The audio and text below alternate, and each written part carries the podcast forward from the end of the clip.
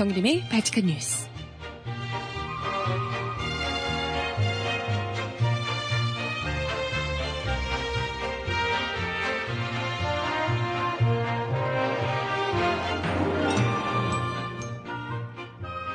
여러분 안녕하세요. 바칙한 뉴스 정혜림입니다. 박근혜 대통령이 어제 대국민 담화를 가장한 대국민 폭풍 비난에 나섰습니다.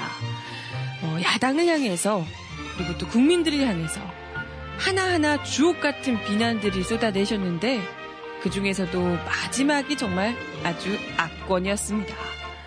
질문들이 워낙 많았지만 자신이 머리가 좋아서 다 기억할 수 있다며 난데없는 자화자찬을 하셨는데요.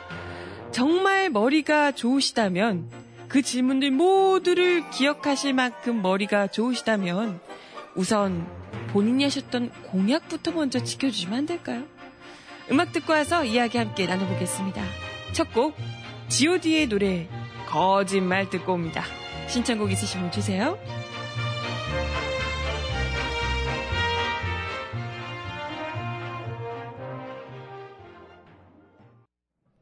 네, G.O.D의 거짓말 첫 곡으로 듣고 오셨습니다. 박근혜 대통령의 어제 신년 기자회견 겸 대국민 담화를 보면서 이야기가 먼저 떠오르더라고요. 에이, 거짓말. 참 뭐 많이들 생각하지 않으셨을까 싶은데요.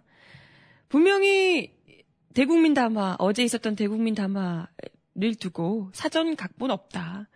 그리고 또 기자 질의응답이 있다라는 것으로도 그 사전부터 박근혜 대통령이 기자 질의응답을 각본 없이 한다고 하면서 그게 이제 뭐 기사화가 되기도 하고 이런 우스꽝스러운 당연한 이야기인데도 그게 이제 기사화되는 우스꽝스러운 모습이 연출이 되기도 했었는데요. 하지만 아니나 다를까 예상했던 대로 박근혜 대통령의 기자회견 순서는 순서와 내용까지 이미 다 유출이 되면서 오히려 조롱을 샀습니다.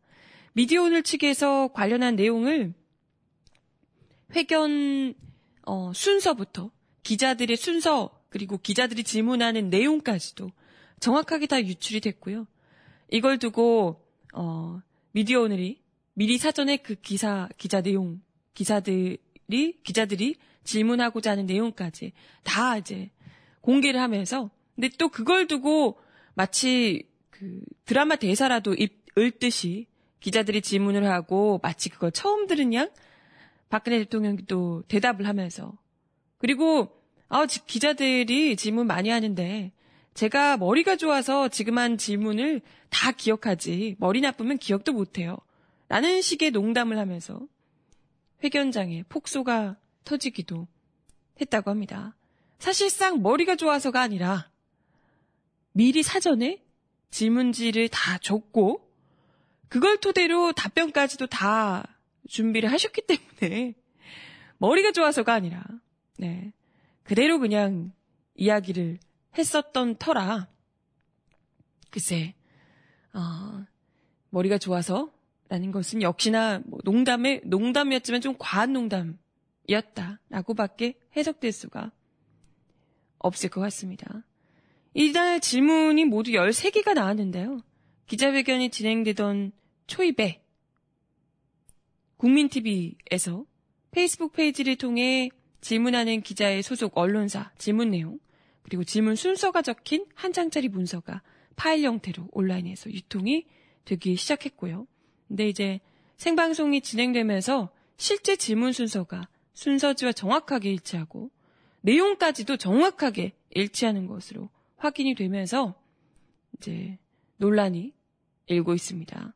원래 기자회견에 앞서서 청와대가 출입 기자들과 협의해서 질문 개수를 10개 남짓으로 한정했고 기자단이 자체적으로 제비 뽑기를 통해서 질문자를 정했다라고 밝혔습니다. 근데 이제 이러한 내용 실제로 정말 뭐 사전 각본 없이 진행을 된 것이라고 하기에는 너무나도 의혹스러울 수밖에 없는, 의심스러울 수밖에 없는. 사실, 글쎄 뭐 내용까지야 그럴 수 있다 쳐요. 어차피 물어볼 만한 내용들을 물어볼 테니까요. 뭐 북핵 문제건 위안부 문제건 등등해서 물어볼 수 있을 텐데 이걸 순서까지 다 맞춰서 내용까지도 똑같이 한다는 것 자체가 청와대가 분명히 기자들로부터 사전 질문 내용을 받지 않고 질문 순서와 내용을 절대 알지 못한다라고 이야기를 했던 것 치고는 너무나도 똑같이 연출이 된 모습이 국민들에게도 뻔히 보여지는 이 모습을 정말 청와대가 알지 못했겠느냐. 이건 뭐 그죠? 묻지 않을 수가 없습니다. 사실 그 이제 기자 질문지를요 미리 받아보고 있는 국민들 입장에서도 이미 사전에 유출이 됐는데 그것대로 진행된 거잖아요. 이미 다 알고 있는데 그 현장에서 기자회견 보신 분들은 아시겠지만 질문 있으신 분 손을 들어주십시오 라고 하며 마치 자율적으로 질문 있는 사람 누구나 할 수 있는 것 같은 그림을 연출하려 했으나 정해진 순서대로 자 질문 있으신 다음 순서 하지 해주세요도 아니고 질문 있으신 분 해주세요 라고 얘기하니까 그 다음 순서인 기자가 질문 있습니다 라고 하면서 손을 들고 정해진 대사를 읊는 거예요. 야 어떻게 그럴 수가 있나. 그런 상황에서 정말 진정한 저널리즘이라면 그 정신을 가진 기자라면 돌발적으로라도 손을 들어서 허를 찌르는 질문을 했어야 맞는 것이 아닌가. 어처구니가 없죠. 이를 지켜본 우리 국민들뿐만이 아니라 외신들 역시도 굉장히 우스꽝스러웠던 모양입니다. 청와대는 뭐 얼마나 만족했을런지 모르겠지만 뭐 기자들 질문 순서, 내용까지 사전에 다 준비된 것으로 드러난 상황에서 외신 기자들 사이에서 이와 관련한 조롱 어린 비판이 나오고 있다고 하네요. 진짜 국가 망신은 대통령이 다 시킨다. 이렇게 볼 수가 있을 것 같아요.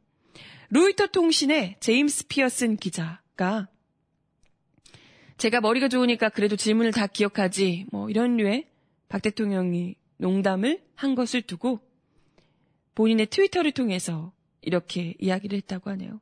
한국말로 내가 머리가 좋으니까 기억을 다 하지 라고 인용을 큰 따옴표로 인용을 하면서 크크크 아휴 라고 이야기를 합니다. 그러면서 정확하게 영어로도 무슨 상황인지 설명을 하고 있습니다. 오늘 박근혜 대통령을 위해 준비된 사전 설문지라고 하면서 그 사전 설문지 기자들의 순서와 내용까지 다 적혀있는 사전 설문지 사진을 떡하니 첨부를 한 거죠.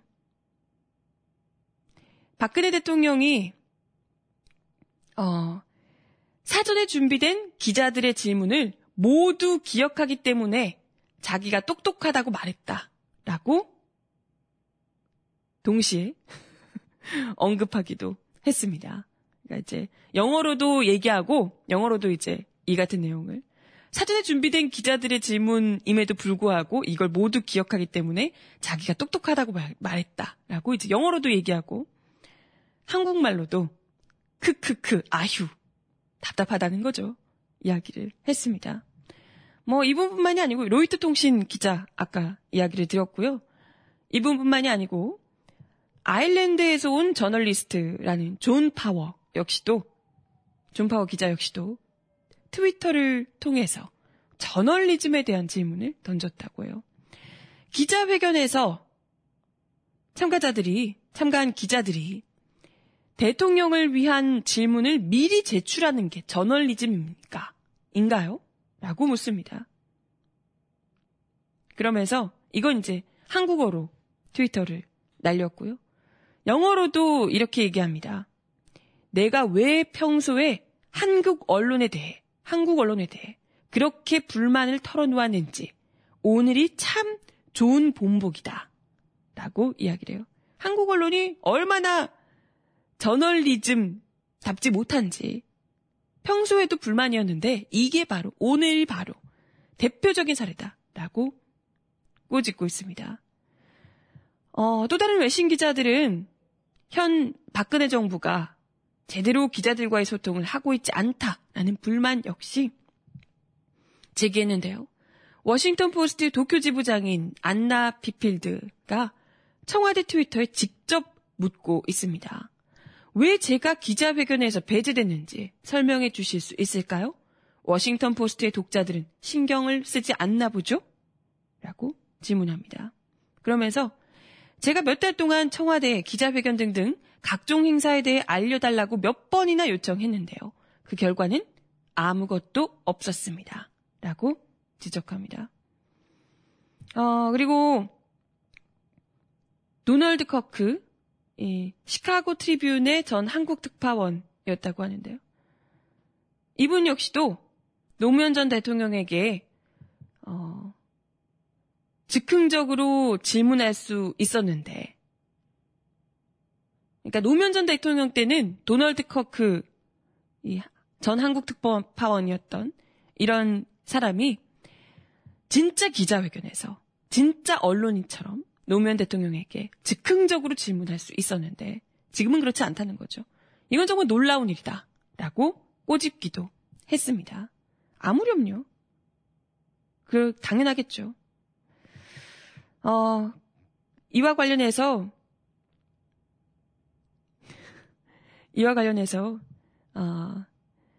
로이터 기자는 워싱턴 포스트 기자에게 어차피 청와대 기자회견 질문 미리 다 짜고 제출하는 짜고 치는 고스톱이라고 이제 달래고 있는데, 이마저도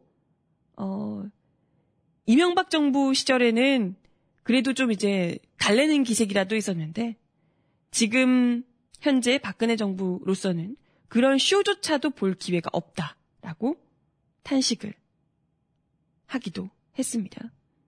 어처구니가 없죠. 그러니까 이명박 정부 때보다도 못하다는 거예요. 어차피 이명박 정부 때는 다 짜고 지는 고스톱이야, 다독다독 이거라도 있었는데 지금은 그런 것도 없다라고 얘기를 한 겁니다.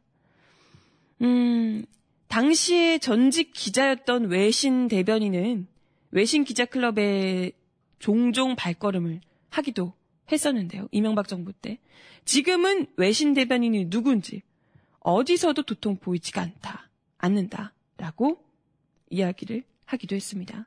그러니까 이게 지금 외신 기자들 모두가 이런 지적을 거의 대다수가 이야기를 하고 있다는 거예요. 진짜 정말 창피하죠. 이런 상황에서 박근혜 대통령이 아니 이건 국민들이 보더라도 대사가 다 나와 있는데 질문지 뭐인지 다 나와 있는데 이걸 두고 내가 기억을 잘해서 똑똑하다 이런 얘기를 하니까 국민들도 무서운데 심지어 외신 기자들 어떻겠습니까?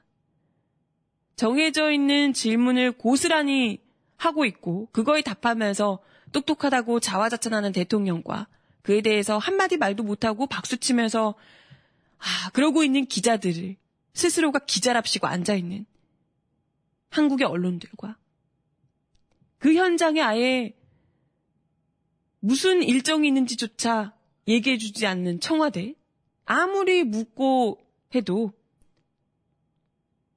기자회견장에 들여보내주지도 않는 이 청와대를 보면서 얼마나 미개한 국가다라고 생각을 하겠습니까? 그러니 이런 사람들 입장에서는 한국 정부가, 지금 현재 한국 정부가 이전에 노무현 정부 때 즉흥적으로 질문하고 답하고 이랬던 노무현 정부 시절이 있긴 했다는 것이 얼마나 매직한 일인지, 매직이라고 표현했어요. 얼마나 놀라운 일인지 묻고 있습니다. 참 이러한 외신들의 이야기, 반응, 얼마나 비웃음을 사고 있는지 이런 것들은 전혀 꼬집지 않고요. 현재 언론들은, 대한민국의 언론들은 대다수가 박근혜 대통령이 어떤 이야기를 했는지, 또 노동개혁하라고, 또 위안부 협상, 정부로선 최선을 다했다고, 그리고 야당을 욕하고 북한을 욕하고 중국을 욕하고 국민들을 욕하고 이러는 것에만 포커스를 맞춰서 보도를 하고 있습니다.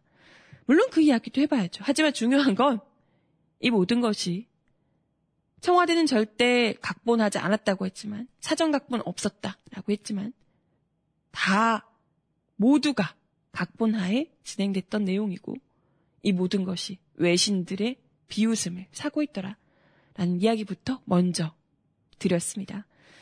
음악 하나 더 듣고 와서 이야기 함께 더 나눠볼게요. 오늘 박근혜 대통령 대국민 담아가지고도 할 얘기가 너무 많아서요. 일단은 음악 하나 듣고 올게요. 여운이 부르는 이젠 잊기로 해요 신청하셨습니다.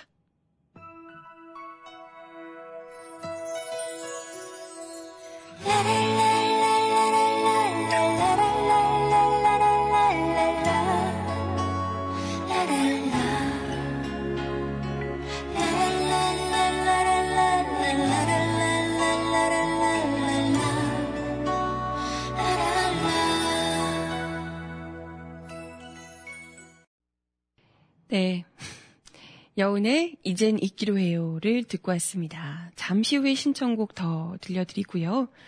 어제 사실 박근혜 대통령이 대국민 담화 또 기자회견도 있었지만요. 수요일이었잖아요. 1213차 수요집회가 영화권에 뚝 떨어진 날씨에도 불구하고 또 일본 대사관 앞에서 할머니들과 함께 열렸습니다. 이런 상황에서 할머니들의 가슴에 또 비수를 꽂는 이야기를 위안부 합의와 관련해서 박근혜 대통령이 또 쏟아냈습니다. 참 이런 상황에서 국민들이 이토록 분노하고 있고 이 말도 안 되는 합의를 한 것에 대해 사죄를 하고 이건 없었던 일로 하겠다, 죄송하다 이야기를 해도 모자랄 판에 도대체 일본의 대변인 앞잡이라도 되시는 건지 어떻게 이렇게까지 일본을 비호하며 어떻게든 일본에 유리하게 해주려고 노력을 하시는지 모르겠습니다. 왜 이러시는지 모르겠어요.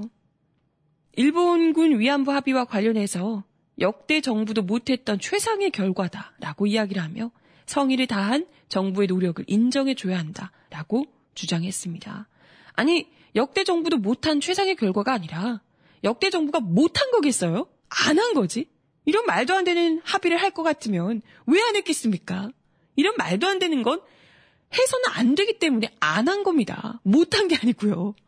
아니 무슨 생각을 하셔야지. 성의를 다한 정부의 노력이다라고 하는데 이게 과연 성의를 다한 건지 이게 성의를 다해서 얻어질 건이었으면 그 정도로 무능력하다면 차라리 아무것도 안 하는 게 낫지 않냐라는 비판이 나오고 있습니다. 그러면서 피해자들의 목소리를 반영했다라고 강변을 하셨는데 또 비판의 목소리가 나오고 있는 것에 대해서 자꾸 왜곡하고 이상하게 얘기한다라고 불편한 심기까지 드러냈습니다. 이 같은 박 대통령의 발언에 대해서 지금 계속해서 이때 동안 정부가 하지 못하는 일을 대신하고 있는 한국정신대문제대책협의회 정대협의 윤미향 상임대표가 조목조목 정말 답이 안 나온다라며 반박하는 글을 본인의 페이스북에 올리셨습니다. 이 이야기를 하나하나 이건 빠뜨릴 이야기가 없어서요. 같이 좀 이야기를 나눠보고자 합니다.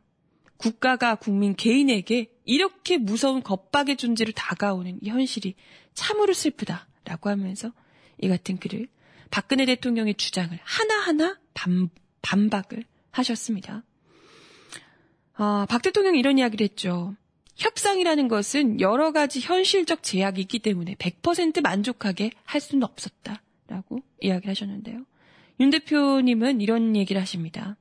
그런데 왜 최종적 불가역적이라고 종지부를 찍고 앞으로 다시는 국제사회에 위안부 문제를 제기하지 않겠다고 했습니까? 현실적 제약이 있어서 100% 만족하게 할 수 없었다면 당연히 좀 더 만족도를 높이기 위해서라도 최종적 불가역적이라는 얘기를 쓰면 안 되는 거잖아요. 나중을 위해서라도. 이게 어떻게 된 건지. 100% 이게 훌륭한 합의다라고 얘기하지 못한다면 무엇 때문에 그렇게 섣부르게 최종적이고 불가역적이라는 얘기를 우리 정부가 나서서 한단 말인가요? 그렇죠? 또한 박 대통령은 이 문제가 제기되고 지난 24년 동안 어느 정부에서도 역대 정부에서도 제대로 다루지 못했고 심지어 포기까지 했던 어려운 일인데 우리가 이 정도로 최대한 성의를 가지고 지금 할 수 있는 최상의 것을 받아내서 제대로 합의가 되도록 노력한 것은 인정해줘야 한다 라고 주장을 했습니다. 이에 대해서 윤 대표께서는 65년 한일협정으로 차단됐던 문제를 여성단체들이 90년대 후반 사회에 제기했고, 이에 대해서 노태우 대통령이 일본을 방문해 일국왕에게 진상규명을 요구해서 90년 6월 6일 일본 국회에서 일본 정부가 군 개입이 아니다, 민간업자가 한 일이다 라는 답변을 하게 만들었다. 이것도 일단 이마저도 역할이 컸죠. 아예 이제 부인했던 상황에서 그나마도 일본이 하긴 한 건데 민간업자들이 한 거다라고 1차적으로 이끌어냈죠. 92년도에는 외교부의 일본군 위안부 TF팀을 만들어서 피해자들 신고 전화를 받았고요. 김영삼 대통령 때는 처음으로 피해자 생활안정지원법을 93년 3월에 제정해서 피해자들을 정책적으로 제도적으로 지원하게 됐습니다. 이 모든 게 발전의 과정인 거죠. 김대중 대통령은 일본의 법적 책임이 아닌 민간 위로금인 아시아여성평화국민기금을 반대하면서 정부 세금으로 피해자들 각각에게 일본의 국가기금이 지급하려고 하는 지원금을 지원했고요. 생활지원금도 대폭 인상해서 지원하기 시작했습니다. 이 덕분에 피해자들이 생활 기반이 안정될 수 있었죠. 노무현 대통령 시절에는 한일협정 문서를 모두 공개하고 민간 합동 조사기구를 만들어서 조사를 했고요. 그 이후에 일본군 위안부 피해자, 원폭 피해자, 사할린 노동자 문제가 한일협정에 포함되지 않았습니다. 일본 정부의 법적 책임이 남아있다, 추궁해 나가겠다라며 한국 정부로서는 처음으로 법적 책임에 대한 중요성을 일본 정부에 공식적으로 요구했던 시절이었습니다.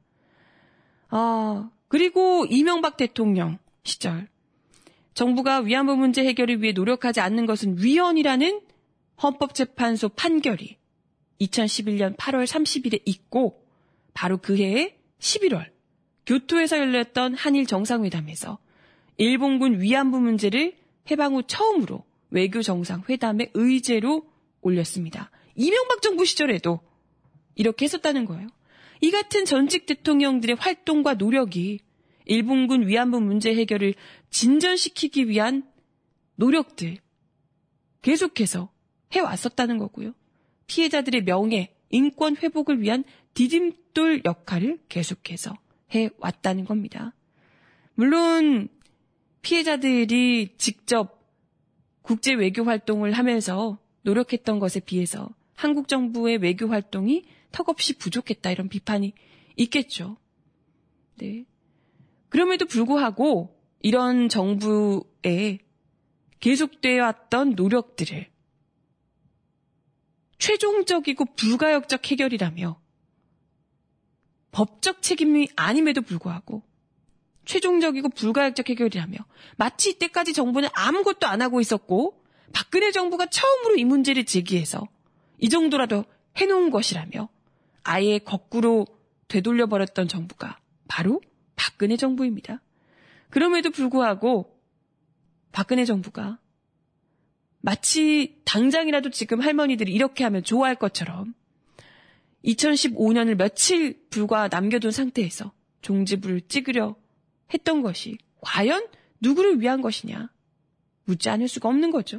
과연 이게 잘한 것이라고 우리가 박수를 쳐줘야 되냐. 이때까지의 수십 년의 정부가 해왔던 것까지 다 무로 돌리는 것이 절대 찬성할 수 없고, 당연히 이건 이전 정부들로서도 분노할 수밖에 없는 사안이다라는 겁니다.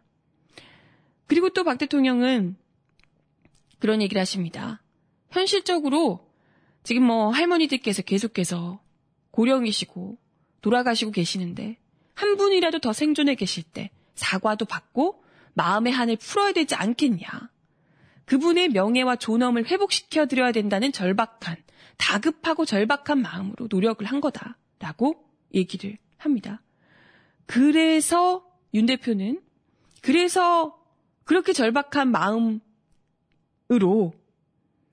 그것도 사과, 대독 사과, 총리는 전화로 일본 정부의 법적 책임은 한일 협정으로 다 끝난 문제라는 대답을 받고 그걸 공식 사죄 받았다고 의미를 부여하고 싶었냐? 할머니들은 그런데 왜 그게 진정 어린 사죄라고 받아들이지 못하실까요? 왜 모독이라고 오히려 생각을 하시겠냐? 그리고 우리 국민들은 왜 그것이 사죄가 아니라고 생각을 하겠냐? 바로 일본 정부와 일본 우익들이 지금 하고 있는 행태가 바로 그 답일 것이다 라고 이야기를 하십니다. 정말 절절했다면 할머니들의 마음을 이토록 우롱하면서 전화 한 통 자신이 떡하니 받아서 법적 책임도 운운하지 않은 일본 정부의 사과를 불가역적이고 최종적이다 대신해서 결론 내려줄 수 없었겠죠. 그죠?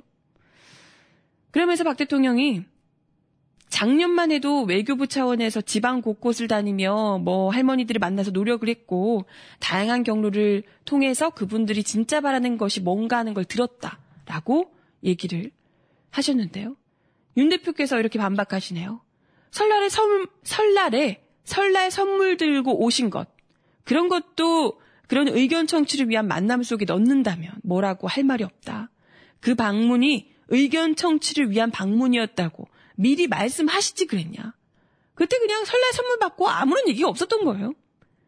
최소한 그런 의견 청취를 위한 모임이었다라고 얘기를 한다면, 방문이었다 한다면 그에 대한 얘기라도 제대로 했을 텐데 그냥 설날에 선물 들고 와주신 거예요. 안부차. 그래놓고 그때 아무 얘기도 없었지 않냐라고 해버린다면 이게 무슨 말입니까? 뭡니까 이게? 박 대통령이 또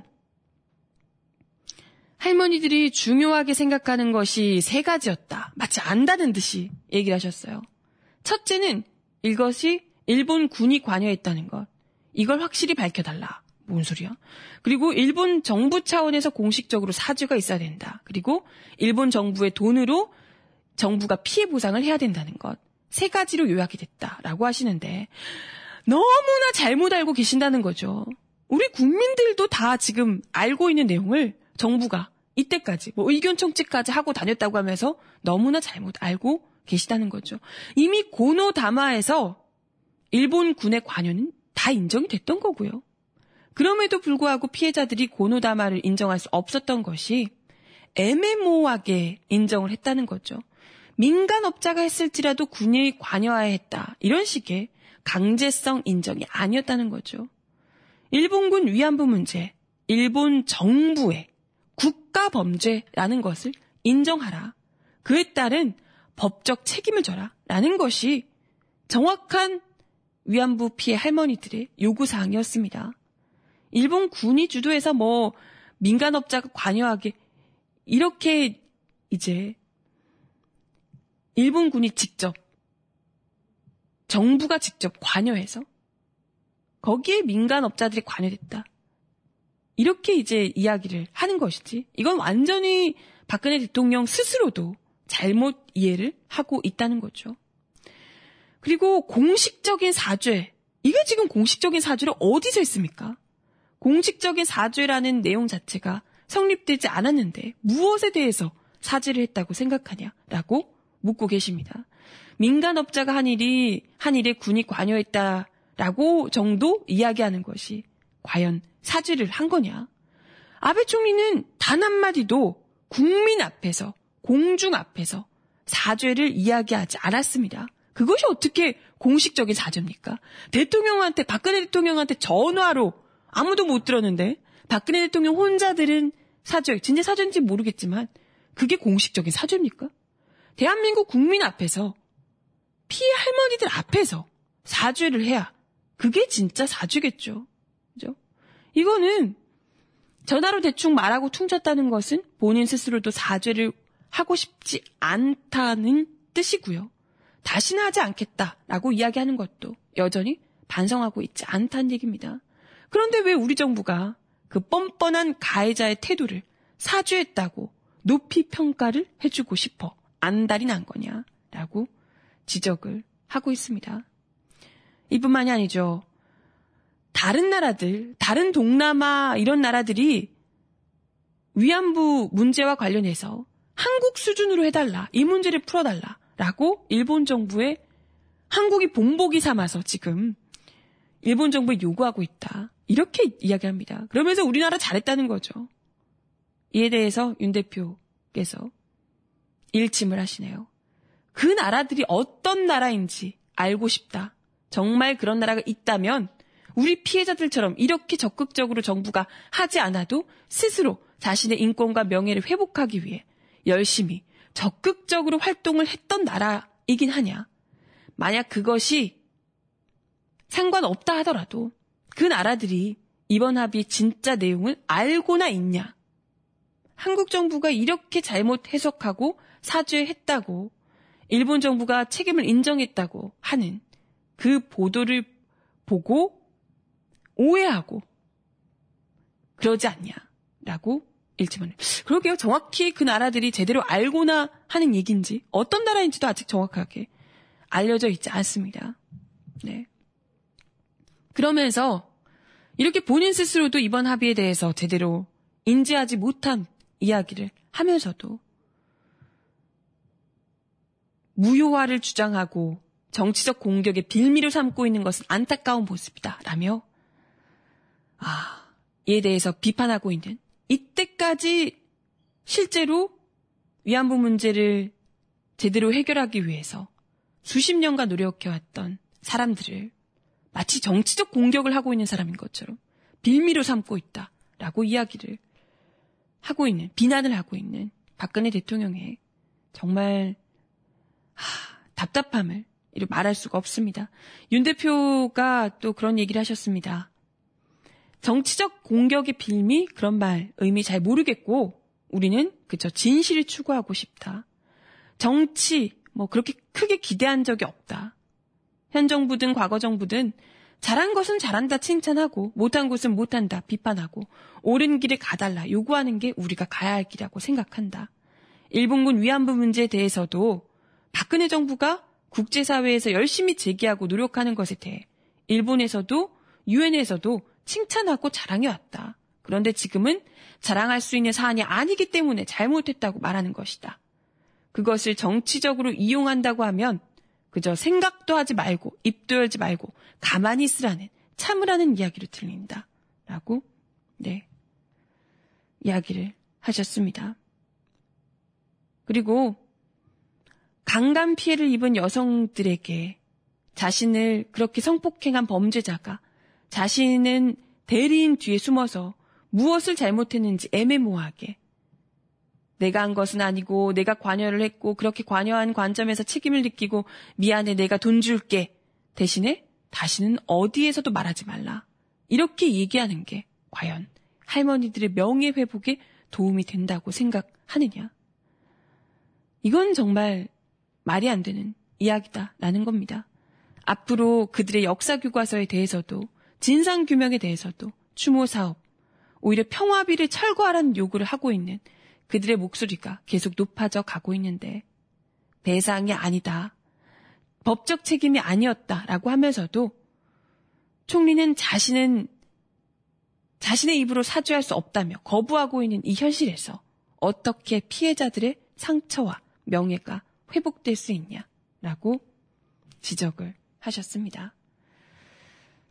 만약에 정말 이 정부가 진심으로 피해자들의 명예와 인권 회복 하길 원한다면 범죄자가 토달지 않고 변명하지 않고 무조건 자신의 범죄를 인정하고 잘못에 대해 사죄를 해야 한다라는 겁니다.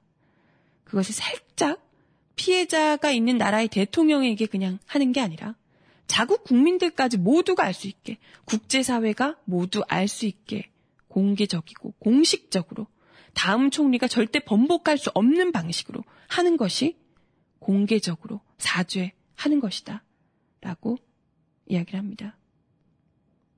네. 어쩜 이렇게 국가가 국민 개인에게 무서운 겁박으로 다가올 수가 있느냐. 안타깝고 슬프고 절통하다. 얼마나 긴 세월을 얼마나 피땀 흘리며 얼마나 온몸으로 살아온 25년인데 그 길을 이렇게 차단해버리냐. 안타까운 마음을 도로하셨습니다. 네, 정말 위안부 피해자 할머니들 그리고 이분들의 명예회복을 위해서 애써온 25년 동안 애써온 국민들의 길을 헛되이 하지 않을 생각이 조금이라도 있다면 자국 국민들을 막 아끼는 마음이 조금이라도 있다면 제발 이제는 좀 그 입을 다물어 주시면 안 될까요? 네, 음악 하나 더 듣고 와서 이야기 이어가 봅니다. 캔의 노래 신청하셨어요. 내 생의 봄날은.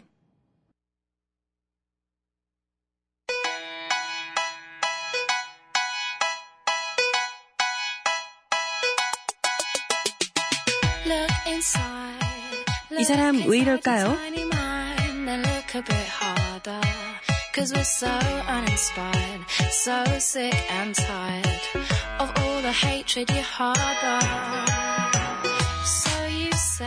헐, 정말 이런 일이 있었어요? 경찰이 집회 및 시위에 관한 법률 위반 혐의로 정대협을 수사하고 있다는 보도가 나와 논란이 일고 있습니다. 경찰은 최근 수요 집회에 신고보다 많은 인원이 참석했다는 점을 들어 집회 신고자 의무 준수 위반이라고 보고 수사를 하고 있는 것으로 알려져 화제가 되고 있습니다.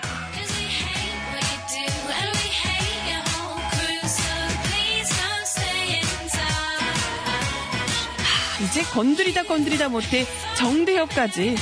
앞서 지난 11일 이상원 서울지방경찰청장은 기자간담회에서 작은 부분에 대해서 준법을 엄격하게 적용할 생각이라며 집회 주최자의 신고 의무 준수를 언급한 바 있습니다. 당시 이 청장은 많은 인원이 모인다고 하면 집회 신고가 안 나니 인원을 조금만 신고하고 실제로는 많이 모이는 경우 집회자의 준수 의무 위반이라고 볼 수 있다고 말했습니다. 경찰은 정대협을 상대로 출석 요구서 발송을 검토하는 등 본격적인 수사를 계획하고 있었던 것으로 알려졌습니다. 아니, 국민들이 왜 이토록 분노하는지 조금도 생각하지 못하시는 건가요? 아니, 그 경찰 대한민국 국민 아니에요? 하지만 경찰은 논란이 불거지자 돌연 그런 일이 없다며 발뺌하고 나섰습니다. 서울지방경찰청 관계자는 다른 단체는 수사하고 있지만 정대협에 대한 수사는 포함되어 있지 않다라며 지금 해명 자료를 준비 중이다 라고 이야기했습니다. 하, 거짓말. 함부로 건드리긴 쉽지 않죠? 아우, 그냥 이대로 뒀다간 할머니들까지 잡아 나서겠어요? 이와 관련해 정대협 윤미향 상임대표는 수사 착수 사실 여부를 떠나서 경찰이 지금 같은 시기에 이런 방침을 세웠다는 것 자체가 정부 정책에 반대하는 사람들을 탄압하는 것이라고 본다며 만약 경찰 수사 착수가 사실이라면 한국이 인권 후진국이라는 것을 만트나에 드러내는 수치라고 비판했습니다. 인권 후진국 정도가 아니라요. 이거는 뭐 최소한의 민족의식조차도 없는 인간들인 거죠. 아, 진짜 열받네. 바로 이어서 발칙한 브리핑 가겠습니다.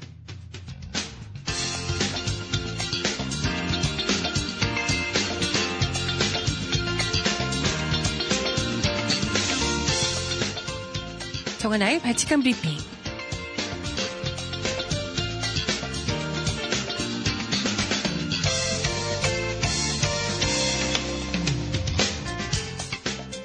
첫 번째 소식입니다. 박근혜 대통령이 어제 박원순 서울시장과 이재명 경기 성남시장을 겨냥해 포퓰리즘이라고 맹비난을 쏟아냈습니다.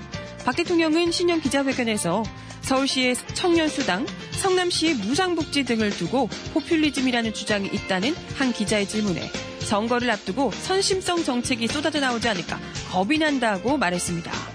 이어 청년들에게 돈을 주고 무료 산후조리원도 만들겠다는 건데 정부도 이런 성심성 정책을 얼마든지 할 수 있다며 많이 하셨죠? 그런데 정부가 그렇게 안 하고 못하는 이유가 무엇인지를 생각해 봐야 한다고 날을 세웠습니다. 못하는 이유가 뭐겠습니까? 할 마음이 없어서 그렇지. 그럼 선거성, 선심성 공약했다가 안 해두신 것 너무 많잖아요. 이걸 유체이탈 화법을 계속해서. 그러면서 대선 공약이었던 누리과정 예산을 본인이 하지 않고 있는 이유에 대해서 이를 반발하는 교육청을 겨냥해 아이들을 볼모로 잡고 있다라고 비난을 쏟아내고 있습니다. 아니, 아이들을 볼모로 잡고 지금 이 사단을 만든 게 대체 누구신데? 와, 진짜 이분 머리 좋으시다면서요? 응?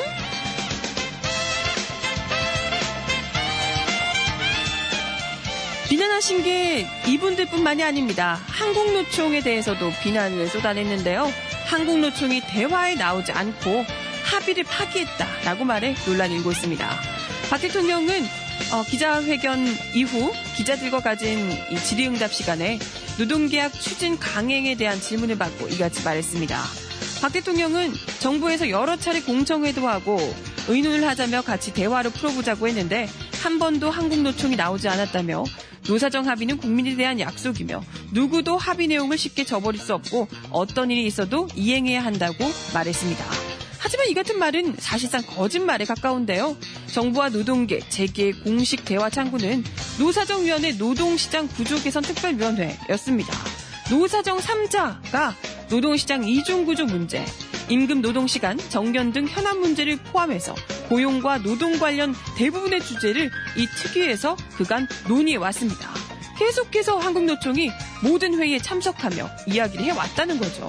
이렇게 거짓말을 대놓고 하셔도 되나? 대화의 자리에 나오지 않았다. 이게 말이 되나요? 그리고 사실 이 공청회 자리에 한국노총이 나오지 않았다라는 이야기도요. 사실상 정부가 합의에 준하는 협의를 한다라는 9.15 합의사항을 무시하고 양대 지침 초안을 기습적으로 발표하며 이에 대한 항의 차원에서 불참을 선언했던 겁니다.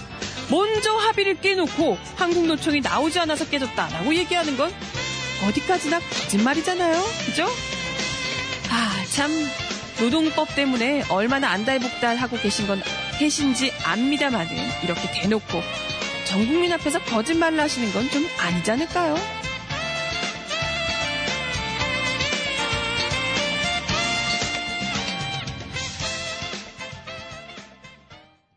네, 마칠 시간이 다 된 관계로 마지막 곡 짧게 들려드리며 인사를 드려야겠습니다.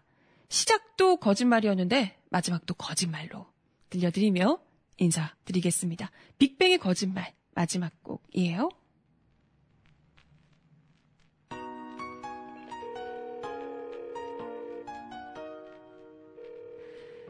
박 대통령의 주옥 같은 이야기들을 하나하나 읊다 보니 시간 가는 줄 몰랐습니다. 오늘도 함께해 주셔서 감사하고요. 저는 내일 10시에 다시 오겠습니다. 여러분 너무 열받지 마시고 내일 뵐게요. 안녕. You scream my name, damn, and I'm so sick of love songs. Yeah, I hate them love songs. Memento vows, 거짓말. 늦은 밤비가 내려와 난 데려와 젖은 기억 그때 뒤척여놔. 너 없이 다 살 수 있다고 다짐해봐도 어쩔 수 없다고. 못하는 술도 마시고 속타는 마음 밤새 채워봐도 시도 너 없는 하루는 길어.